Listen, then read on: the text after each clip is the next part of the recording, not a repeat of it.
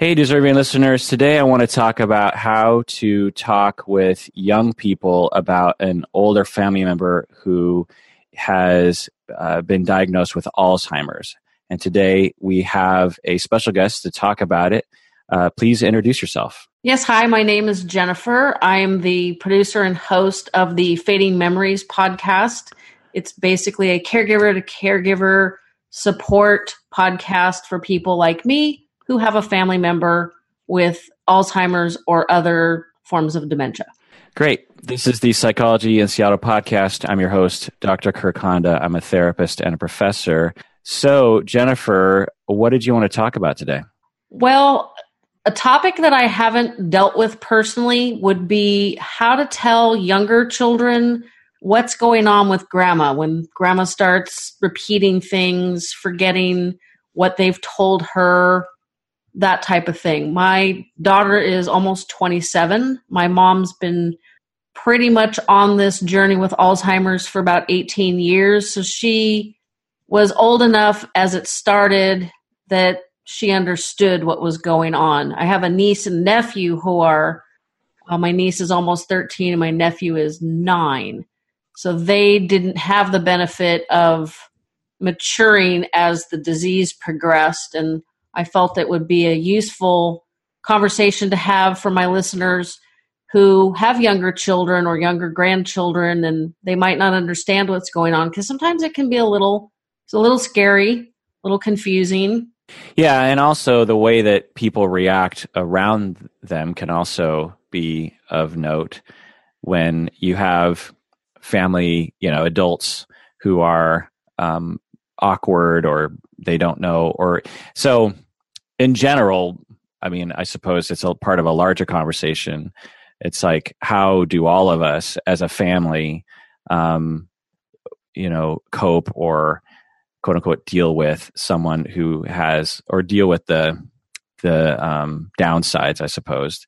And the the thing that I've observed because I my grandma she didn't have Alzheimer's but she definitely had dementia. She lived to be 101, and so her memory faded uh, over time.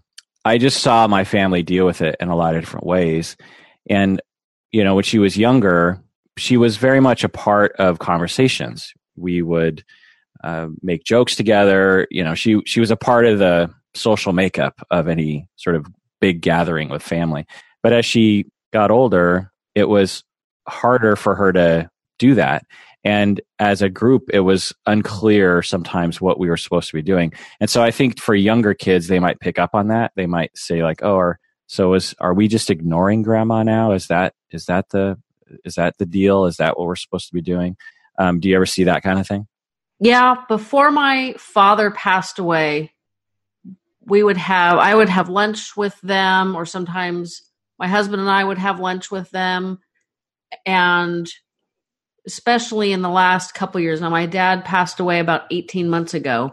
I'm sorry to hear that. Oh thank you. So the last lunch i had with my parents was november 1st 2016 and my mom does not really initiate conversations anymore and she definitely has extreme difficulty participating in them and she did back then as well and the conversation would be more between my father and I and I I didn't really know how to not exclude her because she didn't participate and you know I felt guilty because it's kind of rude. She's sitting there and we're just chatting away and it's and I've seen that in group settings that you know it's it's very challenging for them to participate in conversations even in the moderate stages of the disease, because their brain isn't processing as quickly as ours is. And, and they do kind of get left out, or in some cases, some people might react in a negative way because they're being ignored or being treated like a little kid and you know basically being treated in a negative way and so yeah i have seen that it is it's a really big challenge and sometimes the way a person living with Alzheimer's reacts to things can be a little bit scary if you don't understand what's going on in their mind. And that takes a lot of understanding and I, I attend a support group, and so I've learned a lot. And I've learned a lot doing my podcast on like what's going on in their mind, and that helps to understand their reactions to things. But obviously, young children wouldn't have that benefit, so it's it's definitely it's a definite challenge.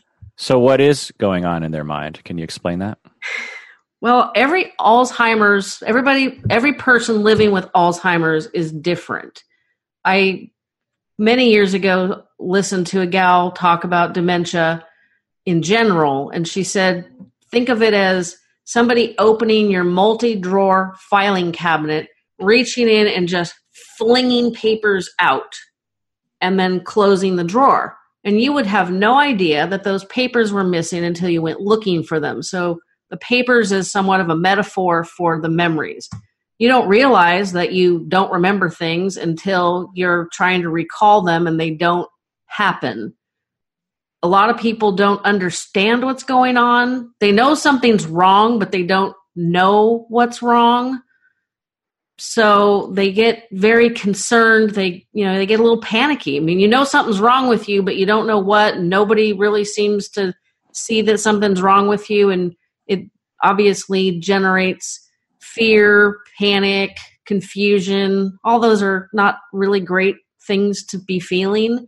And that's why a lot of people in the more advanced stages of the disease lash out. Sometimes they get violent. My grandmother also had Alzheimer's, and there was an instance where my aunt pulled into the driveway. My aunt was her caregiver. My grandmother, who was all of five foot, jumped out of the car and ran down the street like my aunt was going to kill her because my grandmother was confused. She had no idea what was uh, going on, and she just knew she needed to get away from this scary situation, even though my aunt took wonderful care of her. My aunt would never have hurt her. So it was just, it was terrifying for my poor aunt because my grandmother was running towards traffic. yeah, it's awful.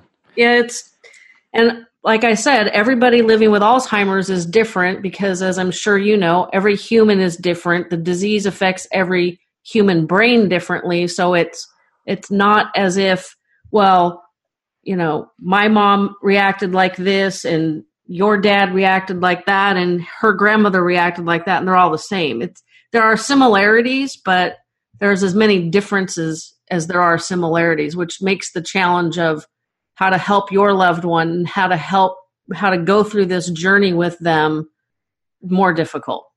Right. And what I, I don't know actually that much about it, I'm not an expert on it, but from personal experience, what I've found is that the goal with the individual who has the memory issues is to help figure out the formula of activities or interactions that they can enjoy or participate in. Um, with my grandma, when she was in her last few years, a lot of that had to do with things that were very immediate, like interacting with um, her great grandkids, for example. She didn't have to remember who they were, she didn't have to um, speak for a long period of time but she could smile at a toddler and play with a toddler and um, and she loved it you know and we loved it with her and we loved you know the whole activity. And so um, i'm guessing my family people my because my aunt took care of my grandma uh, figured out you know there's certain things that she will respond to um, that doesn't um, involve her memory issues have you found that to be true Definitely. The, actually, the reason I started my podcast was in a desperate attempt to find ways to connect with my mom so that we had more meaningful visits other than her saying, So, what have you been up to? every minute and a half to two minutes the entire time I was there. And none of the suggestions that are typical worked. And that was super frustrating because it made sense. Look at old family photos and that was actually more painful than not because my sister and I are polar opposite personalities. We're also almost opposite in looks. I'm blonde and sunburn at the drop of a hat. She's brunette, olive skin, tans in five seconds. There's not a lot of similarities, and yet my mom could not remember that the blonde baby in the pictures was me. And I'm sitting right there with her. So that was definitely not the way I wanted to connect. And somewhat out of desperation, and after spending the winter with her at the memory community that she lives in, I just decided one day, I'm like, I got to get the heck out of here. So I took her for a drive up to a regional park that's super close to where she's at. We looked at the trees and the sky. It was February, so it was cold. And she enjoyed that so much that I'm like, okay, as soon as it's warm, we're coming back. And we've done that a few times. I did take her and a friend of hers who also lives in the memory community to our city park that has a splash zone for kids to play in. And it was before school started. It was in July. It was hotter than Hades. And the two ladies enjoyed it so much. They're both moms, they're both grandmothers. I was afraid I was never going to get them out of the park. Right. It was like 105 degrees. It was like, ladies, I'm melting here. I'm about to ready to go play in the splash zone with the kids. So they they both and my mom especially love to do anything where they can just sit around and watch young kids. So I do that with her a lot. Right. So if families know uh, how to trial and error that, and I'm guessing it's not that hard to figure out, right? I mean, there's pretty easy things to experiment with, like what you experimented with, what my family experimented with. Um, actually, with my grandma, uh, old pictures did help her. Um, maybe not of babies, but of because you know if you're 101 years old, uh, most of your uh, family members have been adults during their life, and so um, so I actually made her a one of those like online photo books that you can make, you know, mm-hmm. and made a a page for every person, and and I showed pictures of them through their life, you know, so you know her her son um, uh, Ron, I would have him as a baby, and then him as a teen, then him as a you know through the years, and so um, and I gave it to her thinking um, it was a good you know birthday present a number of years ago, uh, or I just a random birthday present really. I didn't think that it because I give I like to make photo books, and so people so they're like, oh, great. And then I, I, I'm guessing they never look at it. it was just fun for me to make. But my grandma looked at this photo book every morning. She got up every morning and, and would look at this book. And I think it helped her to um, recognize people and to sort of make sure it kept people in her mind. Um, and so every year I would make her another photo book as sort of then I you know made one about her life and people she knew before I you know before my time and um but yeah, so just trial and error and, and trying to figure that out uh, is is the key because I find that people want to connect with their um, grandparents who have or anyone who has memory issues, but if they aren't given the tools or they don't know how, then uh, by default, I think a lot of people just sort of back away because they're they're feeling really awkward about it. And it's difficult. My mom doesn't remember what our specific relationship is. She thinks I'm her really good friend. Her friend thinks I'm her cousin.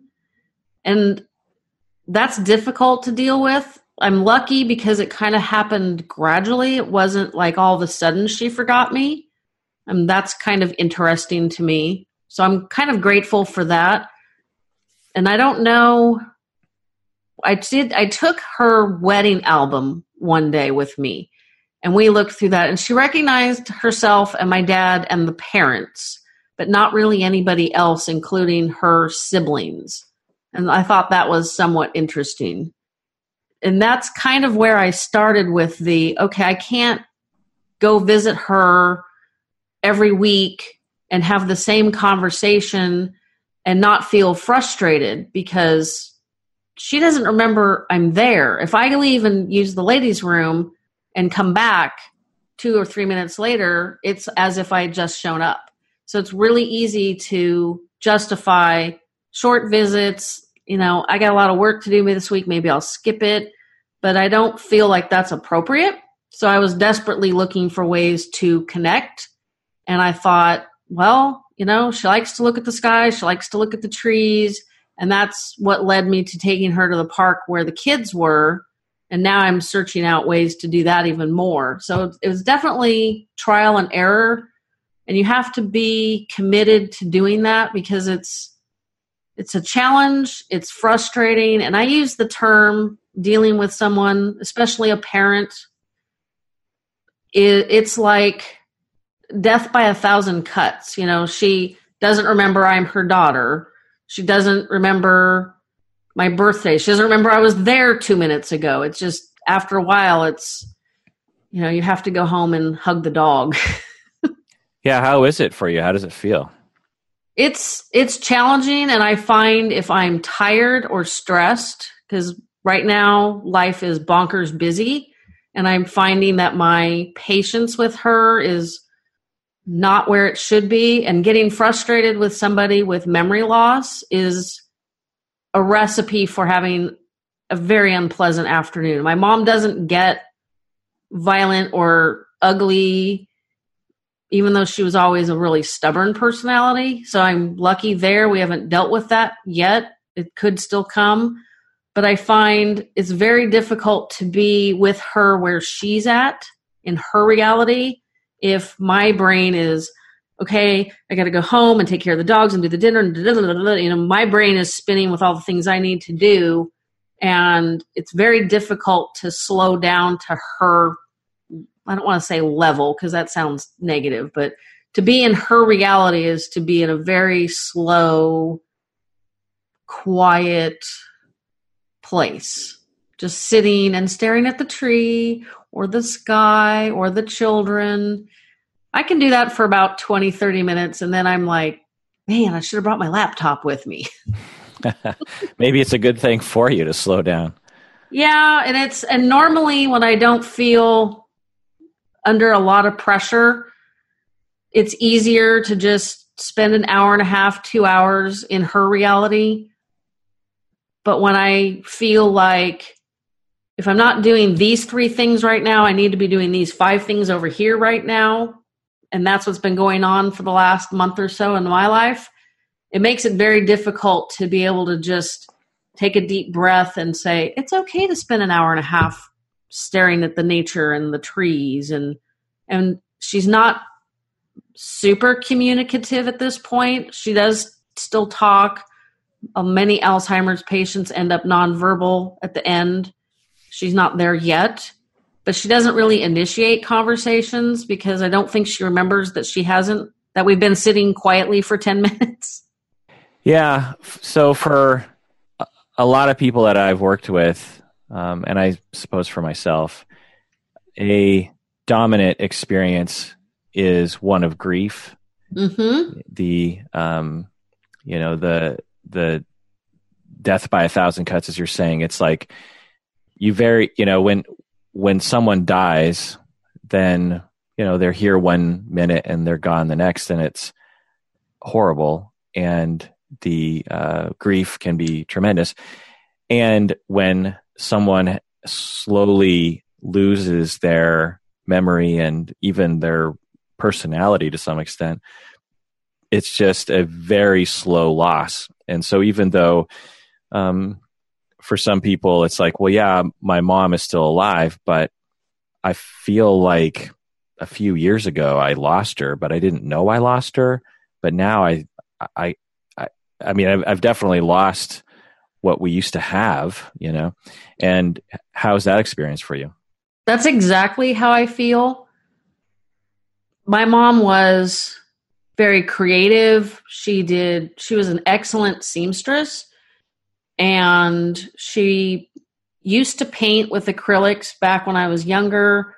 And in her later years, she actually did woodworking and was getting quite good at it.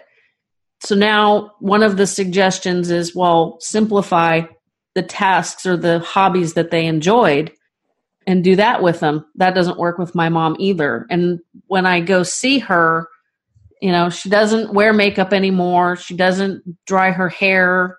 It just air dries. She, you know, so it, she doesn't look like my mom, but she is my mom. It's yeah, it's it's challenging. And I just went through this this week. The last out of the last seven times I've seen her, and there have been a couple extra times because of doctor visits and the holiday, and um, my sister brought her to my niece's production of The Lion King. The last six of seven times I've seen her, she's had the same outfit on. So I talked to the care staff where she lives, and I said, Is she giving you a hard time about getting dressed?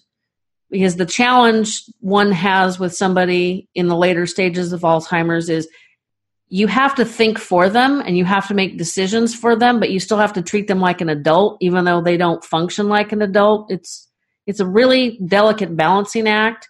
And they told me, yes, she was giving them grief about getting dressed, but she was also giving them grief about showering. I'm like, okay, well, that explains a few things what had turned out is they had moved her shower to the evening. And my mom has always been a daytime showering person. So I had to deal with, you know, strongly suggesting they move it back because it would benefit everybody. And they have.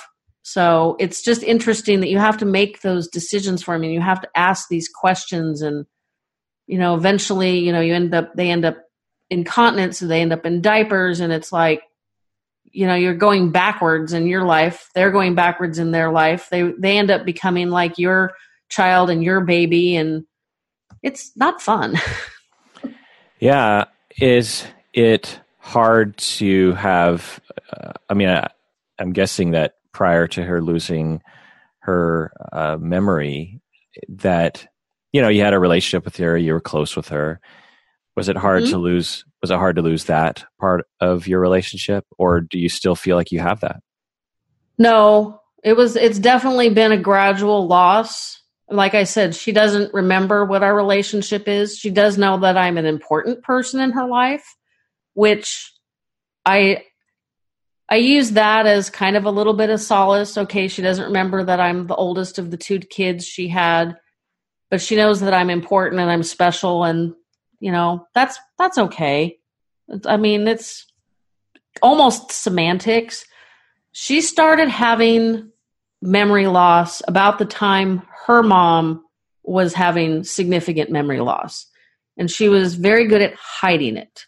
But we had a business together and it became very obvious to me that I had to make sure that I knew what she was telling clients and and I knew what they wanted done with their orders um, I don't know if I mentioned that I'm actually a professional photographer as well. And we had a photo studio and a film until about 2003. We had a film process, you know, one hour photo lab. And she would take orders from people with no directions, no due dates, no nothing. And then forget what she told them that she would do or they asked her to do. So I got to the point where I was hovering I'd hear her talking to clients, so I'd come out and join in, so to speak, and then say, "Oh, you know, what are we going to do for Kirk today?" and and just casually insert myself into the conversation so that I had a clue. And there was a day I found an order in her handwriting, no no explanations, no nothing, just giant question mark. And I said, "What are we supposed to be doing for Mrs. Smith?" And she looked at it and said, "Well, I don't know. That's the employee's handwriting. And I'm like, no, that's your handwriting. This is the employee's handwriting. And she looked at it, turned around, stomped off in a huff. And I thought, oh, this is great. And we had had a conversation where she told me, well, I don't want to end up like my mother. I'm like, well, that's great. What do you want me to do about it? Because murder is illegal.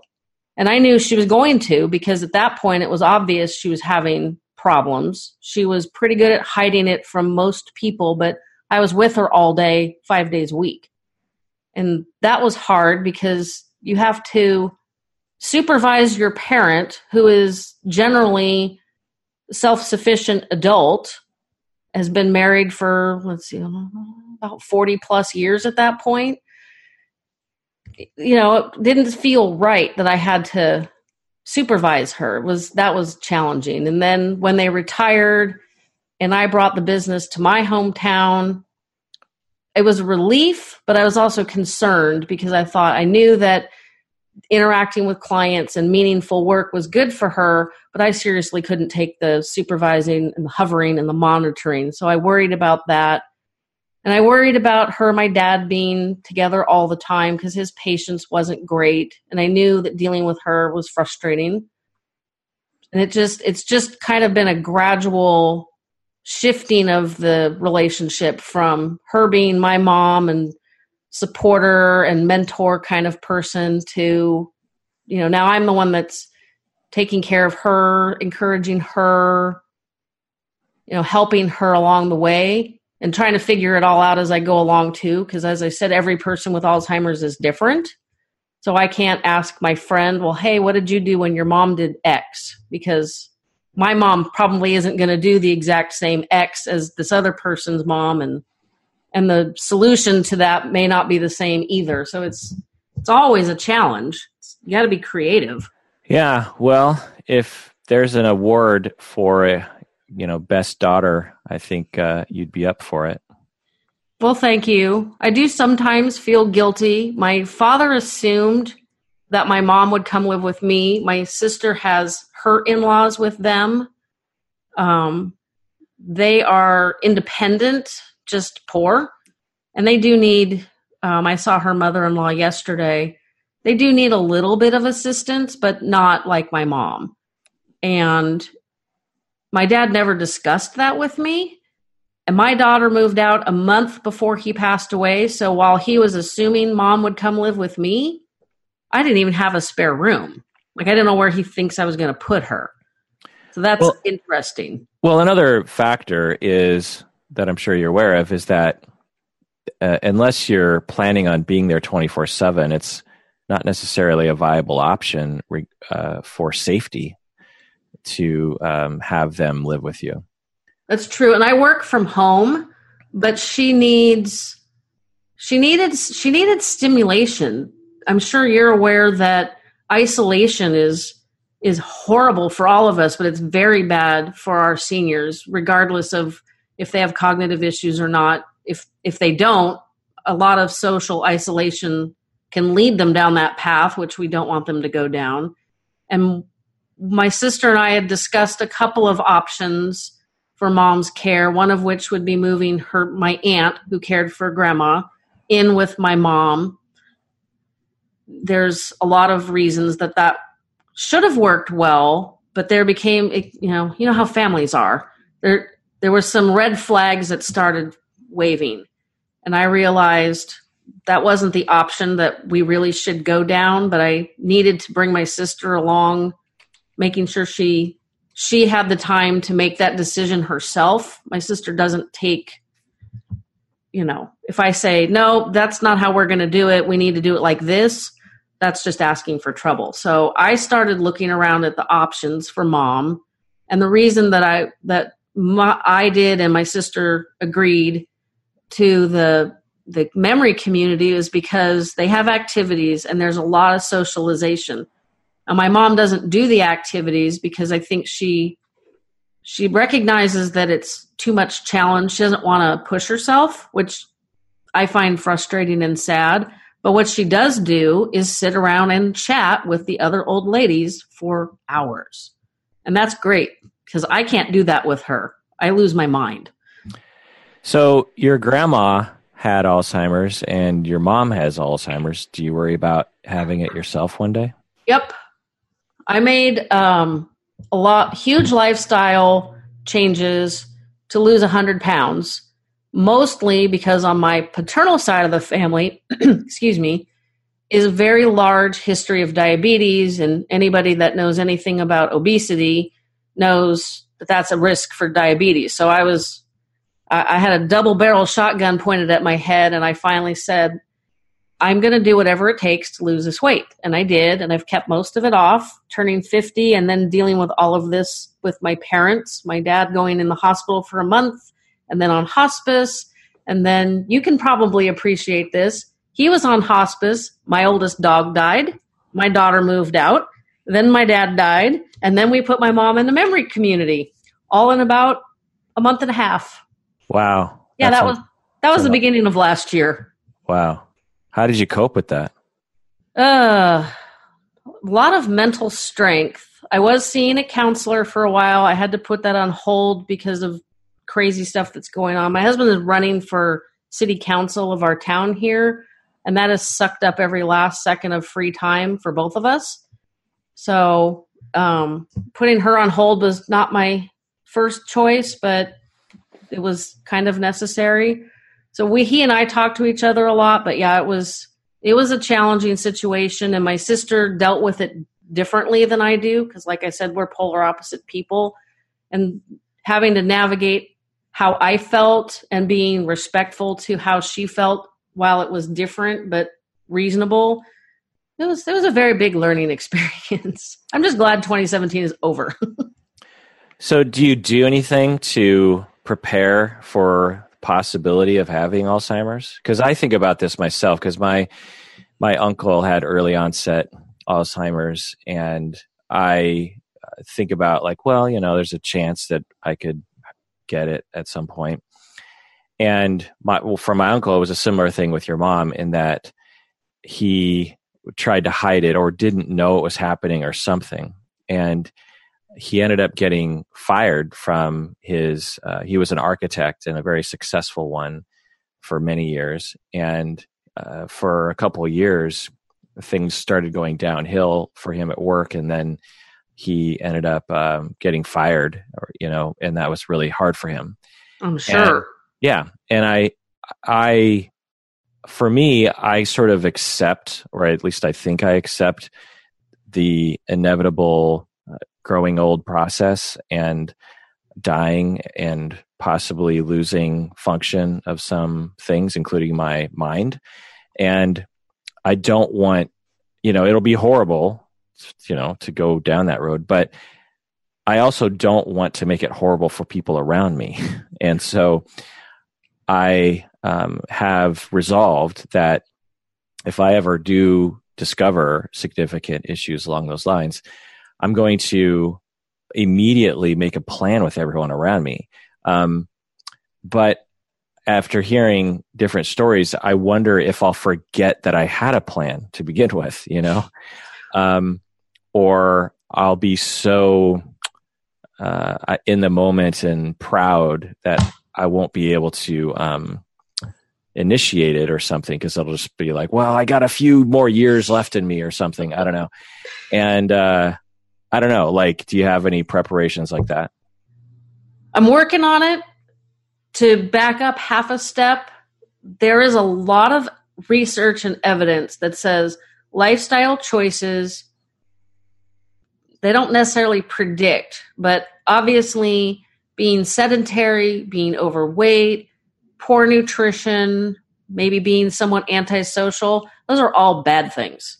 So we need to we need to move our bodies to you know and, and challenge ourselves physically because that helps grow new brain cells and it makes them stronger because a lot of people think well i'm you know i'll be 52 in november a lot of people think, well, you know, I'm too old to learn new things. Well, that's baloney. I've learned so much starting my podcast this year that I should have a PhD at this point. and then nutrition is also, you know, it's it's the same thing they always tell us, diet and exercise, but there's also dynamic learning and that's any kind of learning where you actually have to think. Learning a new language, learning new dance steps, you know, learning how to be a social media manager to promote a brand new podcast and that now a city council campaign and anything that takes concentration. I had a friend that said, "Yeah, I do crossword puzzles every day cuz you know, I don't want to get dementia." And I said, "Well, I hate to break it to you, but my mom did crossword puzzles too." And she just laughed and looked at me like, "Oh, you know, what what else can I do?" And so I've learned a lot about preventing it because my paternal grandmother, I don't know if I mentioned this to you, she's 100 and a half today. And she's totally fine. Her mind is fine. She's physically fine. She is mostly blind from glaucoma. So she really shouldn't be living on her own, but you don't tell people that are a 100 anything they don't want to hear. So and my grandmother lived to 91. So I I tell people I'm all I'm at the beginning of stage 2 so I do everything I can to to follow the steps that they suggest to ward off the the disease or at the the worst case scenario to prevent the worst parts of it for as long as possible. So your original question was to talk about how to talk with young people about grandma or grandpa having memory issues. What have you done so far? Um, well, like I said, I didn't have to have that conversation with my daughter. She was in middle school when it became obvious to those closest to my mom that something was going on, and she'd obviously known my maternal grandmother and had seen what she had gone through from afar. And so I didn't have to explain, like, well, you know, we saw grandma last Christmas and she was fine, and this Christmas she's asking you, you know, what what grade are you in again, and and, and how old are you again, and so I, I have never had to go through that personally, and that's why I reached out to you to see if you had suggestions for people who, you know, their loved one might not be close or they might not see them regularly. You know, maybe some tips on how to talk to the kids so they're not afraid of grandma. Yeah, well, like you said, it depends because every person with memory issues is different. Some people are going to be like with my grandma and her memory issues, she came across as very pleasant and wouldn't scare kids. So, um, but I, but other people with memory issues might come across, you know, they might have, um, you know emotionality or they might look like they're um, not doing well health wise or something and and that can be scary to, to younger kids. So it, it really kind of depends. But i think it it all depends on the goal and sort of context. Like if you're with you know you have two kids they're you know preschool and elementary school age and you visit grandparents once a year then that's a different context than if you're seeing grandma, grandpa every week. Um, and it also depends on what you want out of it. You know, some people really, really want their kids to have a to have a relationship with their with their parents, with the grandparents. Um, some people don't really care about that. They're just like, well, you know, if it happens, it happens, but I'm not gonna I'm not gonna put push it. Some some grandparents with uh, memory issues, great grandparents, you know, really want relationships with the young ones in their family, and some don't. You know, some some older people are just like, yeah, you know, I've I've been a parent already. I'm I'm cool. I don't need to interact with the little ones. I'm fine. Um, they'd rather have conversations with people their own age or whatever. And so, I think it just has to really be tailored to that situation but in general, yeah, I mean, uh, you're talking to your kids and just helping them understand what's going on so that if anything happens, they're not confused by it, right?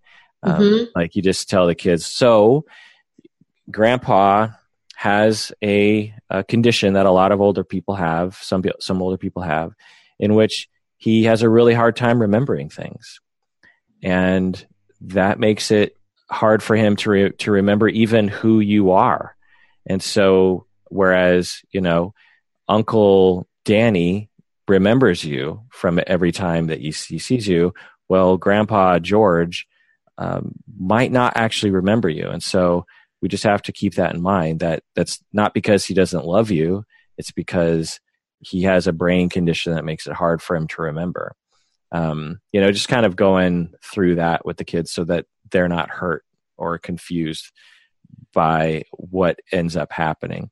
The other thing is, is again, if your goal is to have them connect, then um, just engineering uh, uh, interactions for grandparents and children, great grandparents and children that neither they don't have to um, think about very much. You know, like um, if you know your older relative likes to um, i don't know throw the ball around or something um, then you don't sort of wait for that to happen. You engineer it. You just you know you get grandma you get the kids and you're like let's go throw the ball outside. And you go outside and you know you're sort of the ringleader and and you have to kind of monitor how things are going. And you know that can be a wonderful way to uh, have a relationship and to to you know carry on those connections and those traditions through the through the generations.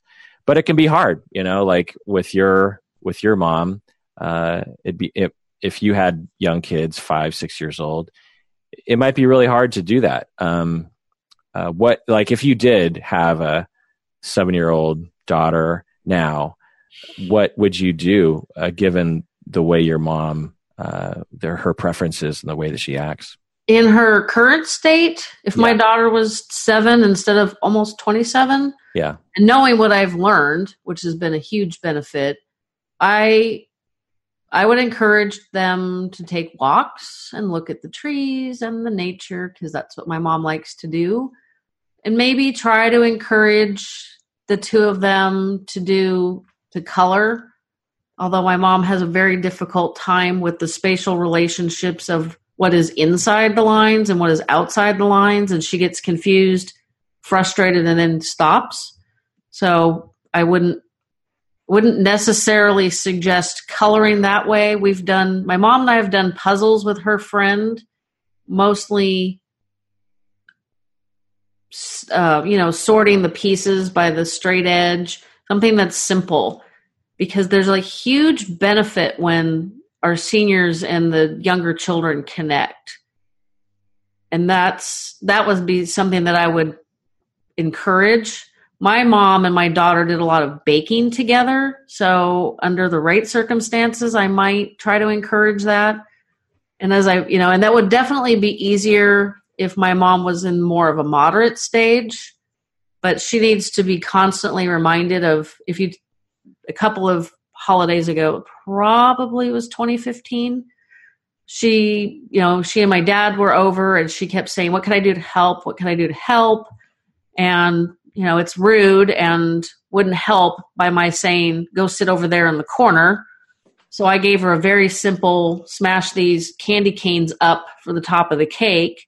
And I had to remind her multiple times. It would have been faster for me to do it, but I let her do it because it made her feel productive and you know, I wasn't in a giant hurry to get that part done anyway. And that's the kind of thing I would do with her and my daughter if, you know, as long as I could supervise. Because if she was seven, yeah, they both need supervision. Mostly simplify what my they enjoyed doing together when my mom was better. Yeah, well, I again, I'm just um, impressed and um, heartened by the level of uh, love and commitment you have you have towards your family. And um, a lot of people um, ju- i think justifiably don't know what to do and and have a hard time with it. Um, but you've really leaned into the situation over the years and uh, really you know bit by bit done your best to you know make your mom's life better and uh, and make your whole family's life better. That's you know really commendable. Thank you.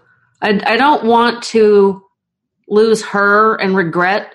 Well, I wish I had tried harder. I wish I wasn't so busy with the campaign or the business or this or that. You know, it's we don't die with an empty inbox. There's always things that we would like to do, and so my my goal with my grandmother and my dad and my mom is just I don't want to have regrets. I want to do the best job I can and eh, if I fall a little short, at least I tried. I didn't I didn't put her in a care facility and and call it quits because that just doesn't feel right. And it, there's days when I think, yeah, I have so many things to do. Maybe I'll just skip it this week, but I don't because I don't know. I don't know why I don't. I haven't given myself permission to do that. Well, it's been an interesting conversation. Um, any final words, or would you like to uh, uh, say something about your husband's campaign? Maybe some listeners are in your district. Well, he's the most qualified candidate. There's one incumbent, quote unquote, running. Where? Oh, we're oh sorry, duh. we are in Brentwood, California. That is in Northern California, not the Brentwood where O.J. Simpson lived. That's the other end of the state we're basically the last suburb that could commute to San Francisco for work, although I would never do it because it's ugly. I work from home for a reason. There's a lot of reasons, but that's one of them. So what's his name? That his name is John. John Fink. He's been a planning commissioner for almost nine years, so he has a lot of experience and a lot of compassion, and he's he's got almost too much integrity. I always tell him, you know, just ask forgiveness. You don't have to always ask for permission, but he never does that. So he's what our city needs. And so I'm helping, even though there are days I'd just rather not deal with Alzheimer's or politics. Go walk the dog and take pretty pictures is what I'd rather do. But it's important to him. So we're working on this again. He ran in 2016 and came in third. So hopefully this time will be it. Well, uh, Jennifer, I think you definitely deserve a vacation. I, I hope that you get one. Um, Me too. And uh, uh, yeah, I think I think if anyone I've talked to in recent weeks deserves a vacation, it's you. Uh, thanks for joining me on the podcast, Jennifer. It's been great. Definitely. Thanks for sharing an episode with me. Well, that does it for that episode of Psychology in Seattle. Thanks for joining us out there. Please take care of yourself because you really deserve it. You really do.